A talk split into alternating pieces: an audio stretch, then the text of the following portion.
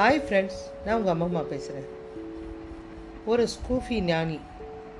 அவர் என்ன பண்ணுறாரு பல கோயில்களுக்கு போகணும் அப்படின்னு நினச்சி வழி செலவுக்கு ஒரு ஆயிரம் பொற்காசு பைய இடுப்பில் சொருகிட்டு ஒரு கப்பலில் பிரயாணம் பண்ணுறாரு அடிக்கடி தியானம் பண்ணிக்கிட்டே இருக்கார். அந்த கப்பலில் ஒரு திருடனும் இருந்தான். அவன் இந்த ஞானியை பார்த்துக்கிட்டே இருக்கான். அவர் பொற்காசு வச்சிருக்கிறது தெரிஞ்சிடுச்சு. அது அவர்கிட்ட விசாரித்து அது எவ்வளோ பொற்காசுன்றதையும் தெரிஞ்சுக்கிட்டான். எங்கே போகிறீங்க? அப்படியெல்லாம் நல்ல மாதிரி பேசி எல்லாம் தெரிஞ்சிட்டான்.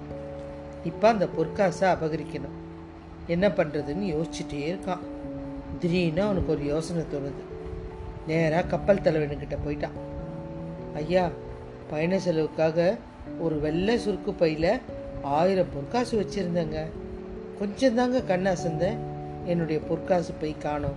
இந்த கப்பலில் இருக்க யாரோ தான் திருடி இருக்காங்க. எனக்கு கொஞ்சம் கண்டுபிடிச்சு கொடுக்கணும் அப்படின்னு ஒரு பெரிய பொய்யை சொல்லிட்டான். அது உண்மைன்னு நம்பி கப்பல் தலைவர் எல்லாரையும் பயணிகளை எல்லாரையும் விசாரிக்க ஆரம்பிக்கிறார். எல்லாரையும் சோதனை போடுறாங்க. இதெல்லாம் நடந்துட்டுருக்கு. பயணிகளும் ஒத்துழைக்கிறாங்க. தன்னுடைய உடைகள் பைங்க தன்னுடைய உடல் சோதனை எல்லாத்துக்கும் அந்த பயணிகள் ஒத்துழைக்கிறாங்க. ஸ்கூபி ஞானியுடைய முறையும் வந்தது. அவரும் அந்த சோதனையில் தப்பலை. ஆனால் என்ன ஆச்சரியம்? பொற்காசு அடங்கிய பை அவர்கிட்டயே இல்லை.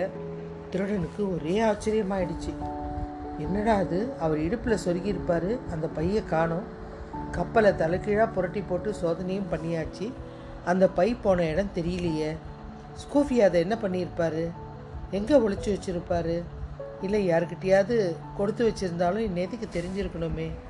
கப்பலில் இருக்க வாய்ப்பே இல்லை. பின்ன எங்கே தான் போச்சு அந்த பை? இப்படின்னு நிறைய குழப்பத்தோடு உட்காந்துட்டு இருந்தான். அவனுக்கு தலையே வெடிச்சிடும் போல இருந்தது. இரவு ஆச்சு.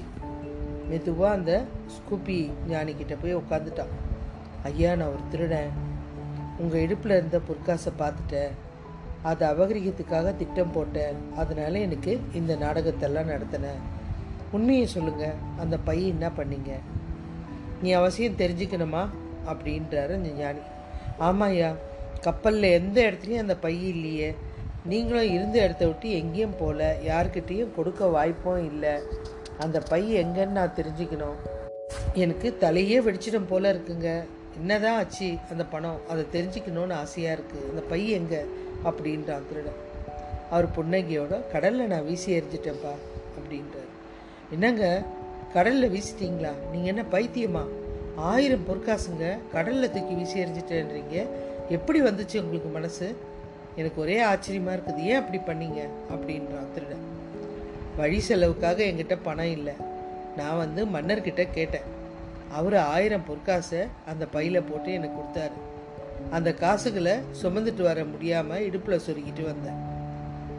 ஆனால் நான் எடுத்துட்டு வந்தது உன்னை திருடனாக்குச்சு என்னையும் திருடனாக்குச்சு. திருடன்றதுனால தானே எங்கிட்டயே சோதனை பண்ணாங்க. இங்கே இருக்கிற அப்பாவி மக்கள்லாம் சோதனைக்கு உள்ளானாங்க.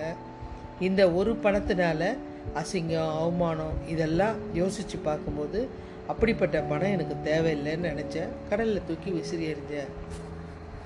மனசுக்கு சலனத்தை உண்டாக்குற எந்த பொருளுமே ஞானிகள் வச்சிருக்க கூடாது. திருடனுக்கு மனசு மெல்ல தூய்மையாச்சு.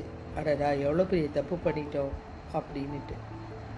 மீண்டும் ஒரு நல்ல தலைப்பில் இணைவோம்.